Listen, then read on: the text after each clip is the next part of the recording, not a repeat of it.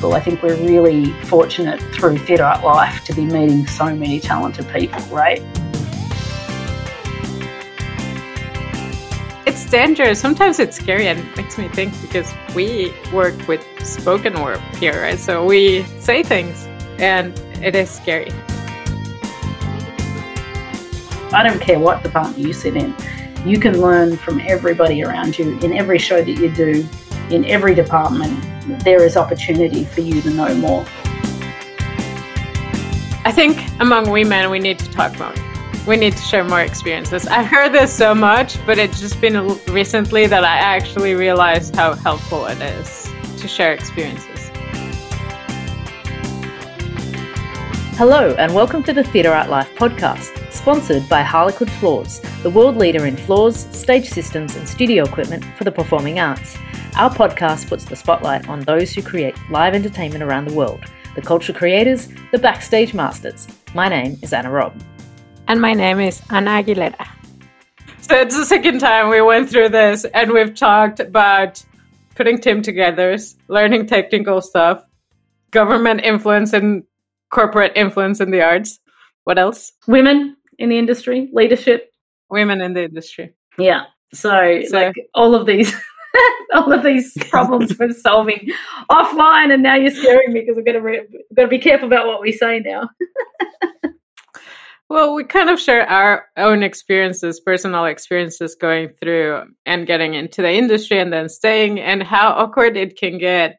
These conversations where they they don't fully know and understand what they're telling you and and you're like but, but what you're telling me is just not right in so many levels. And this disconnect of people having a good intention but but also making you feel very uncomfortable because they don't understand what they're saying or the repercussions of of of their words. Yeah i think something that's kind of i reflect on now that i've been in the industry for a little bit of time is just the impact of words on people who are younger in the industry, right? So if you're in your early 20s and you're trying to break into the industry, for me, I feel like I try to be really encouraging of, of, of anyone that is learn looking to learn or trying to um, do it because I know that my experience has, and I'm pretty stubborn, so I was able to work through some of the treatment that I was given when I was younger and still remain in the industry, but I think it's becoming less and less acceptable nowadays, seeing that, you know, Me Too and all these movements about um, equity and diversity and stuff, and these conversations are being had, even only in the last couple of years, really more at the forefront. It still doesn't mean that there's a lot of unconscious bias and cultural conditioning that people live and work in, and they say things that they don't mean to be. Um, they might even mean to be encouraging, right? Or giving them advice. But it's also like I'll give you one example. Many, many years ago, I did this gig in Newtown and I worked with this production manager. I don't know if I've told you this story. And we went out after this and I worked my butt off um, on this. I think it was like I can't remember. It was a play festival or something like that. And and I was the stage manager and everything like that. And I went out with the production manager after the gig had finished and we were having beers at the pub next door from the venue. And I don't remember how the conversation got to this point. But I remember these these sentences and he said to me, "You know, Anna, you'll never be a good stage manager." And I was like, oh, "Okay, why is that?" And he goes, "Because you're not enough of a bitch." And, and I just remember, like, I think that it was that was him trying to be. I don't know. I think he was trying to help me, but I just it was just like the worst advice that anyone could give me because I was really hurt. I was like, "What? I have to be a bitch to be a stage manager? Like, what is what is this advice?" And I, and I remember going home and feeling like, I don't know. Honestly, I felt like, you know, it's like, okay, first of all, you saying I'll never be a good stage manager means you don't think I was a good stage manager on the gig we just did together. And now you're telling me I have to change my personality because I like to be kind to people, right? And uh, it was just a really bad, it was a really bad advice. And that's not the only experience that I've had, you know, in those early 20s where people have said really asinine things to me like that. And you just, ah, it's crazy. And then to go on and like be some of the, a stage manager for some of the biggest shows in the world, obviously it didn't stop me. But I think for other people that could be quite crushing, you know? Yeah, definitely. I don't know, like it's dangerous. Sometimes it's scary and makes me think because we work with spoken word here, right? So we say things and it is scary. Like what you can say that you don't fully think through or fully comprehend or you simply don't know. Remember that conversation we had with um, Fuzunene about sharing a message that you don't want to miss, share, and and I don't know that yeah that that's intimidating. But maybe it is intimidating, or we think about it because we have been on the other side of seeing people or hearing people tell us this kind of things. That like, I think you're coming from a good place, but but this means so many things that I don't agree with. Yeah. Mm. I think it's also, I think your point is also scary because, you know, there's such a level of cancel culture around now that if you say something that people disagree with, they can then strike you off their list of people that they follow or that they want to work with or anything like that. So there's a certain level of, you know, watching your words and, and what you say. And I, it, one of the kind of most recent examples for me is there was that host who was announced as the new Jeopardy host in America. And I think Jeopardy's a big cultural icon in America, right? And then suddenly he wasn't the host anymore because of something he'd said on the podcast years ago, right? And it's just like, it seems like in some places you've got to be perfect from the moment that you're born till the day you get your dream job because we're going to comb back through your history and if you said anything incorrect we're going to haul you over the coals for it right and you've got to realize that people are going to say the things they're going to say they're going to say stupid things from time to time. You've got to start to look beyond the, you know look into their for me look into their hearts and their intentions because i think we all learn as we go along but if if the intention is there and i've had i mean wonderful people like um, chris lewes who you know is the lighting uh, designer in vegas who's really constantly looking at the way that he's been uh, cultured and what he can do to shift those cultural norms and, and how, how he plays as a as a white male, what his role has been in that, and um, the mistakes that he may have made in the past, and how he can improve things in the future. I mean, I think that's the right right approach, you know, because we can only start from where we're at and build from there. And as long as we're open into learning and growing in each experience and job that we do, then then there needs to be some tolerance for people to say the wrong thing, especially maybe at the end of an 18 hour day when you haven't slept and haven't eaten properly. and and after all, like I, I do feel that part of the art's responsibility is to start dialogue. So why not start them among ourselves and have that conversation? But it means that we're willing to listen and we are also feeling safe to provide or or start a conversation with someone.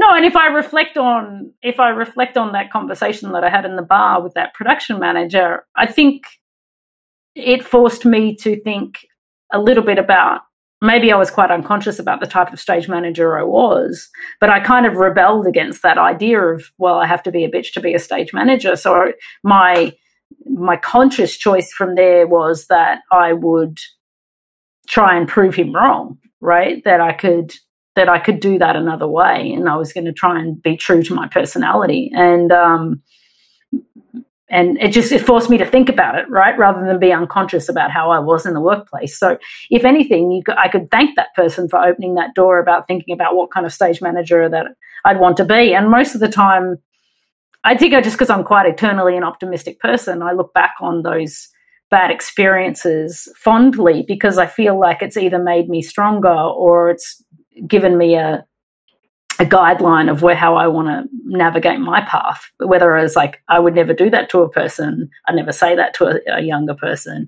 It, it sets it, some of the biggest lessons you learn in the industry is of what not to do, right?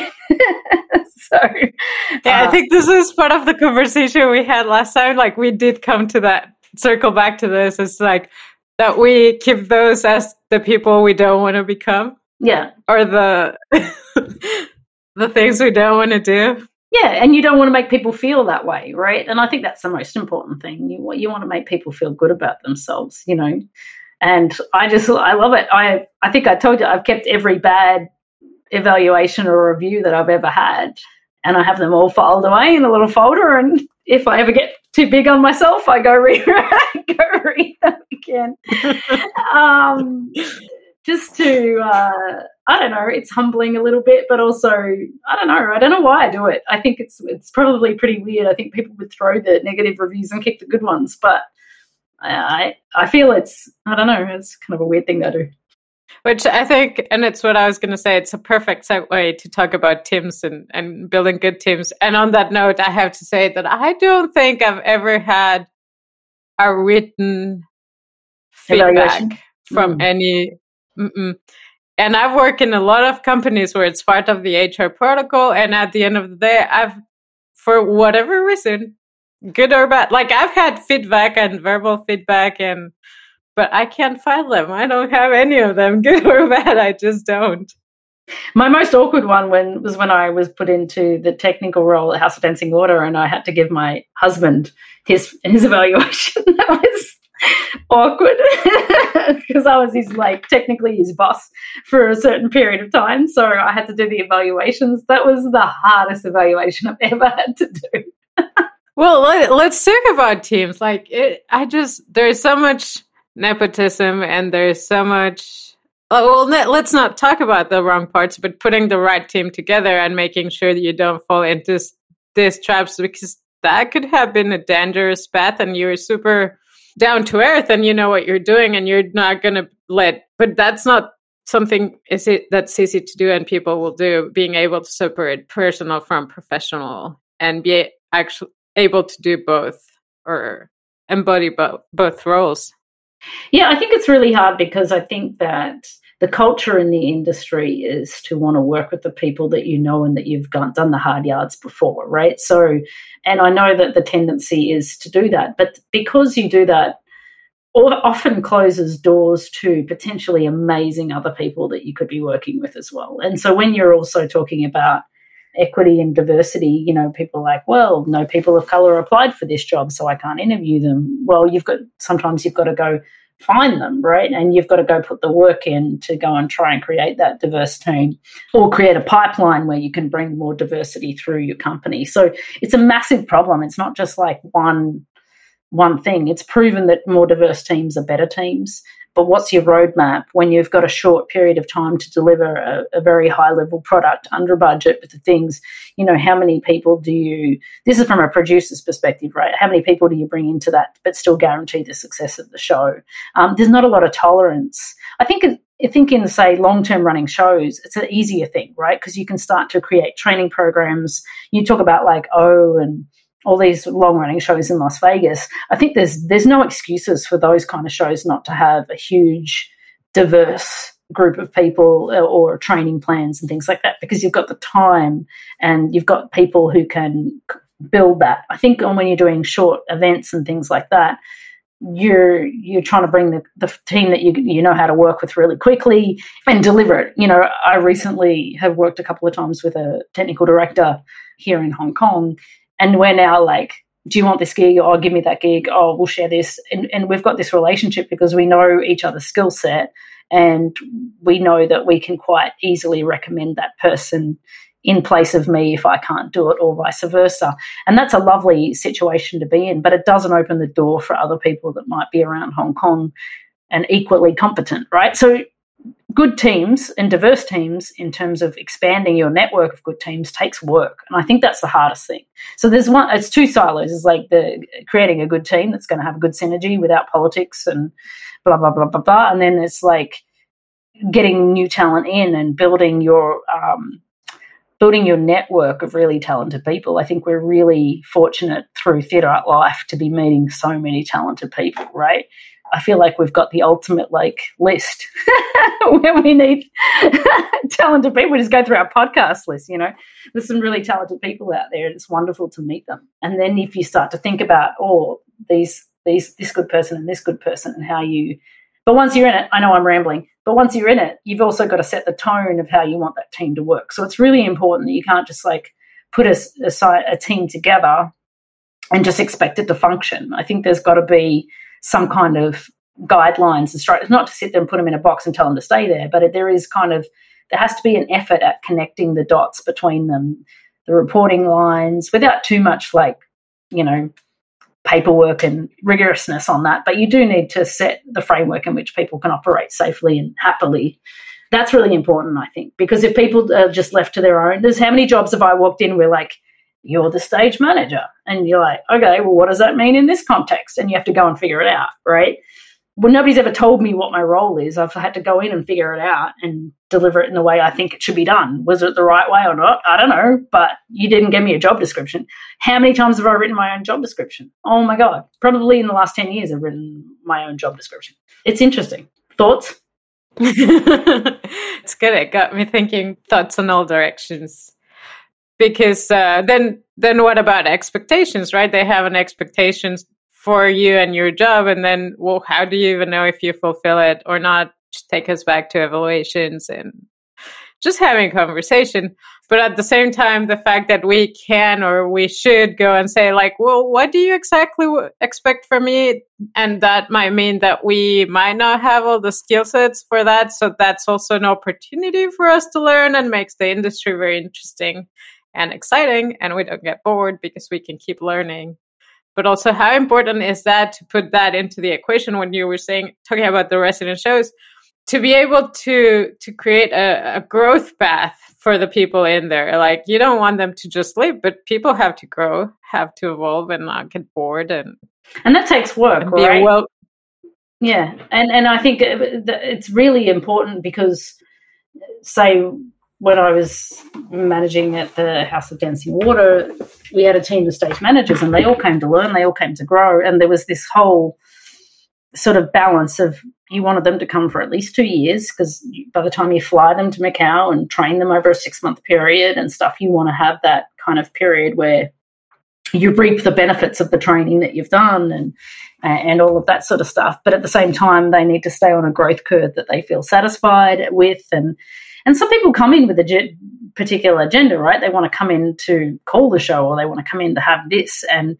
and and I think it's, it's one that starts at the hiring phase to be hiring the right mentality. I think I I made a mistake early on of hiring good stage managers who were really production minded, but not big team players, right? Not people that would be happy to stay in Macau for two to three years on a resident show, I was hiring people that wanted to come call the show and disappear after a year, right? Like wanted to get that under their belt.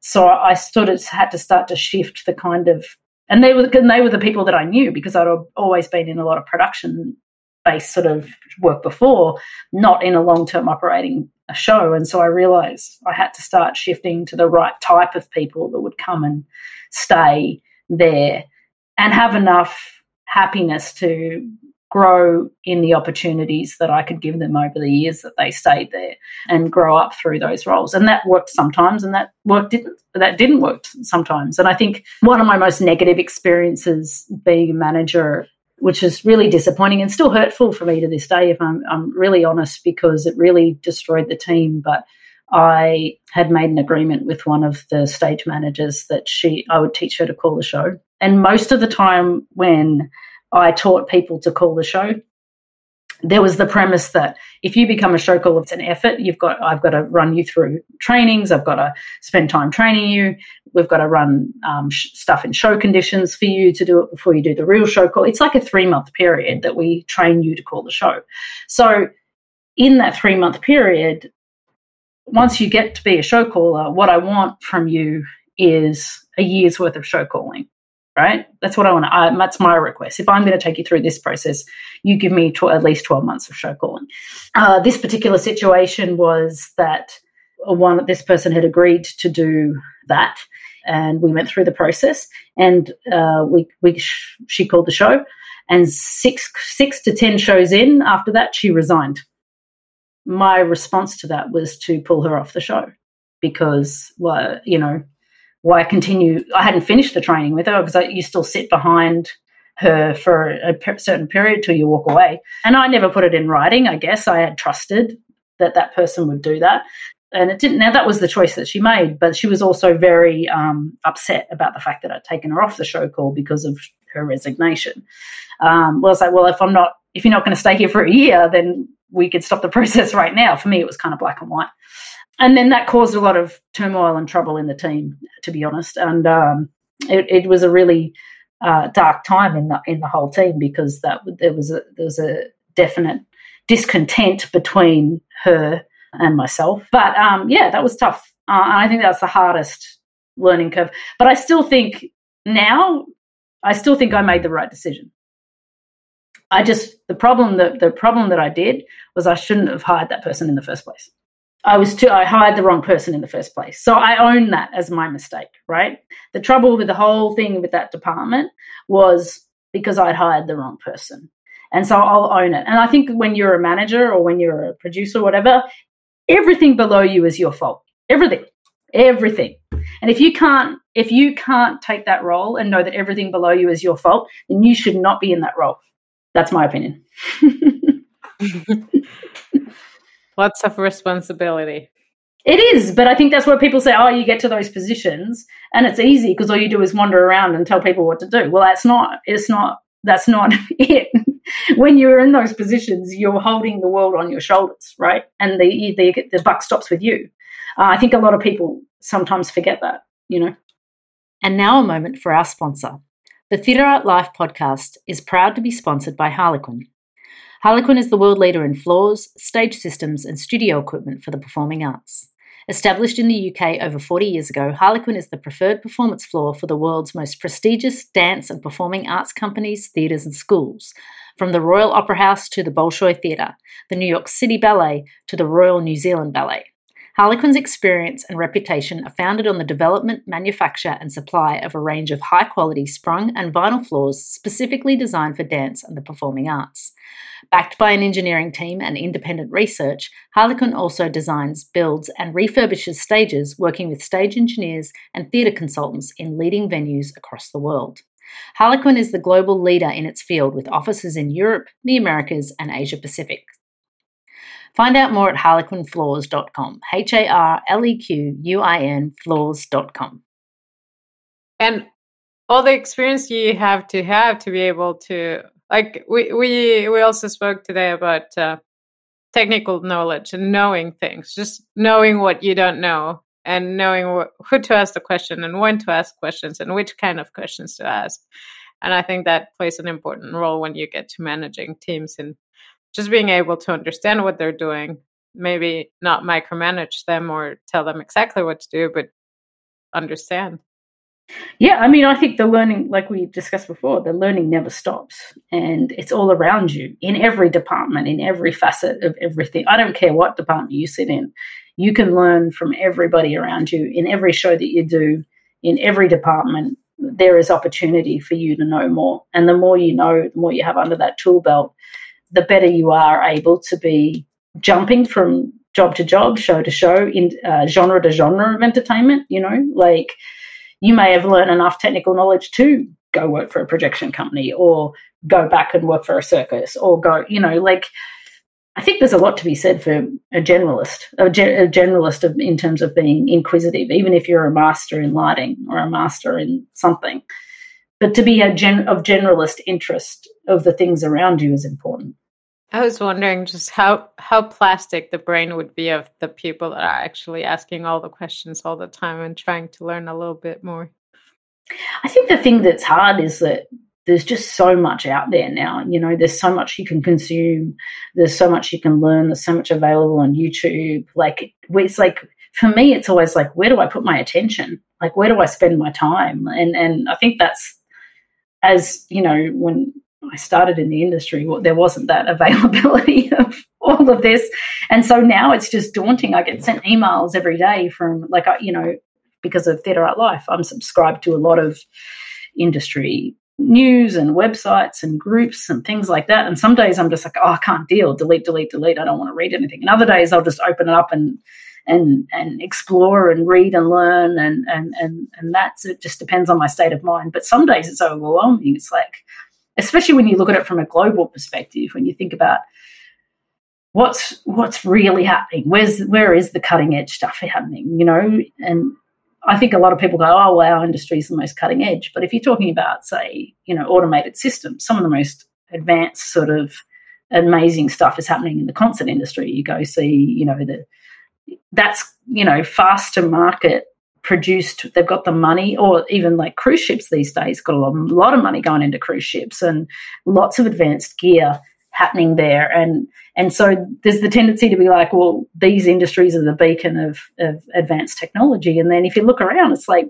not necessarily because and like the UAE is one of the most audacious areas in the world that I think that takes on new technology like I've never seen anyone else before. Like if it's there, if it exists, they've probably used it in some event or launch or you know what I mean? Like they just want the most cutting edge. They, they actively go out and, and seek seek it, and it's quite daunting when you get there because you you just introduce the things that you've never even seen before, and you're like, wow. And they're like, oh yeah, that's so six months ago, and you're like, oh okay.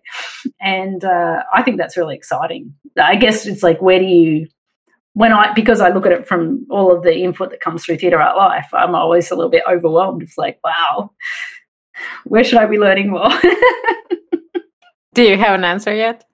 Or does it vary on days and I think it, it varies between for me of like because for me when I get back onto a job, it's like one step at a time. Like I, I'm really the integrity of the end product for me is always about sorry, the quality of the end product is always about the integrity of each step for me in any process. So I try to take that day and that that moment of whatever project I'm on and focus as much as I can on that one step rather than getting overwhelmed by the big whole process. So I say that I'm a big generalist looking at that, but when it comes to a process that I'm actually engaged in, I'm really the opposite. I'm kind of single minded focused in terms of I'm, I'm not, I try not to be distracted by all of that. I'm like, okay, what do I need to deliver this next step with integrity? what what's this one what's this one what's this one and then hopefully if you treat each step with that integrity at the end you've got a great product i think sometimes people get lost in the, the whole over overview of the project and then it becomes overwhelming i like to keep it day by day how about you you brought an interesting point of splitting it on what do you need to learn. Yes, it's it's like when I don't have anything to do or when I decide to write a thesis, it's like, okay, what's the wider rate of interest is what I what do I want to learn today? But when I'm working is what do I need to learn to get this done right now? And I think for the most part I enjoy both both processes.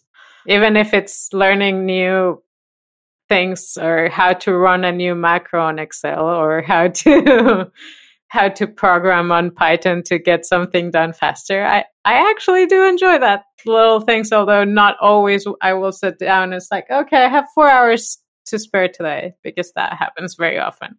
Yeah. But when those days come, well, I'll probably yeah. be learning something different. I'm like, yeah, yeah. that's, uh, I'm like like I I hate to be defeated by something like a not not having the Excel formula. You know what I mean? I'm like I will Google it. I will probably spend about ten minutes googling it or trying to find the video for it. And if I can't get it because I get frustrated because I'm like it doesn't work for what I'm trying to do, and then I like usually my go-to with Excel is Dawn. She she used to live down the road from me, and I call her up like Dawn. I'm trying to do this with the budget. I'm trying to get this to do this. And it's not adding up. What am I doing? She's always she solves it every time, and I'm like, oh. And then it's always something usually stupid and simple, and I'm like, ah, why didn't I not see that? The last time was real. The, the, last one was really the most stupidest thing. I'd completely forgotten Excel, and she was just laughing her eyes off. She said, "Anna, you should know that." I'm like, "Yeah, I should know that. I can't believe I completely forgot." But yeah, it's super funny. There used to be Charlie Ortega when we were in Dubai, and myself was like, "Charlie, I'm sure I can do this on Excel. I don't know how to figure out." And he's like, "Oh, but you just do this and this, and it's solved." And I was like, "Ah." And it makes sense and it was so easy and i just didn't think about it. When it comes to it the excel formula is always logical. It's just that you didn't know. Of course. Of course. Like ah. But i think the thing is like if you're in excel all the time that it becomes such a natural language for you. But like in my work, it's like some day, some months I'll be living in a budget for a month, and the next thing, next three months I'm not. So then I go back to Excel and I'm like, oh, what was that formula? So it's not, it's not has not been regular enough in my life to be a master of it. I think that's that that's one of those frustrating things that like you just you want to be able to dabble back into it and, and be a master of it. And it's just I see some finance people and the way they they I've been on meetings and they're like click click click click click. I'm like, damn, you're fast. but that's what they do all day, right? So it's like, yeah. uh, going back at the point of being generalist. Yeah, yeah. And I think also knowing what you can't, like if it's better to outsource from yourself, like knowing what you can't do and, and whether that experience is better better spent by handing it over to somebody else. You know, somebody called me up for something this week, and like I was saying, I was like, "This this is a role for that the technical director because he's far more competent at, at uh, what you're asking of me than of me, and um, you'll get a you'll have a smoother process." And so I just handed it over to that person, and I think knowing when you should take something and knowing when you shouldn't is always important. I would say, in summary, I think that creating good teams means you've got to do the work to to find diversity, new talent in combination with people you know and can trust well. That's a hard answer. I think that women in leadership need to stand up more and not take any and that people should be kind to people that are learning in all facets of um, the entertainment industry and give them space and time to and encouragement rather than criticism. Because I think that people would can leave the industry on the ba- on the back of that if they're not tenacious enough. And I just don't think that's an environment you want to cultivate in the industry that's all. What about you? Building teams is hard. Yeah building good teams the right yeah yes finding the right team is really hard and sometimes it's not even on you. Mm. I think among women, we need to talk more. We yeah. need to share more experiences. I've heard this so much, but it's just been recently that I actually realized how helpful it is to to share experiences. I agree, and to keep learning. Mm, always, because the industry because the industry keeps evolving, so we have to keep evolving with it, right? well, the you know, I'm I'm grateful for all those scientists and engineers that keep bringing up cool toys for you know manufacturing or making the real world's lives easier. And then we're like, okay, so what if we use it in a different way? Yeah, but uh, keep bringing us possibilities to play with. Absolutely. All right, we'll see you next week. Yeah, I'll see you for the actual podcast when we have a guest. Theatre Art Life is a global media site for entertainment. Memberships start at only 38 US dollars per year. You can have unlimited access to our daily published articles, including entertainment news and the writings of active industry professionals, ensuring that you are always up to date on the global happenings in the world of entertainment. Become a part of the international entertainment community and join us now at www.theatreartlife.com.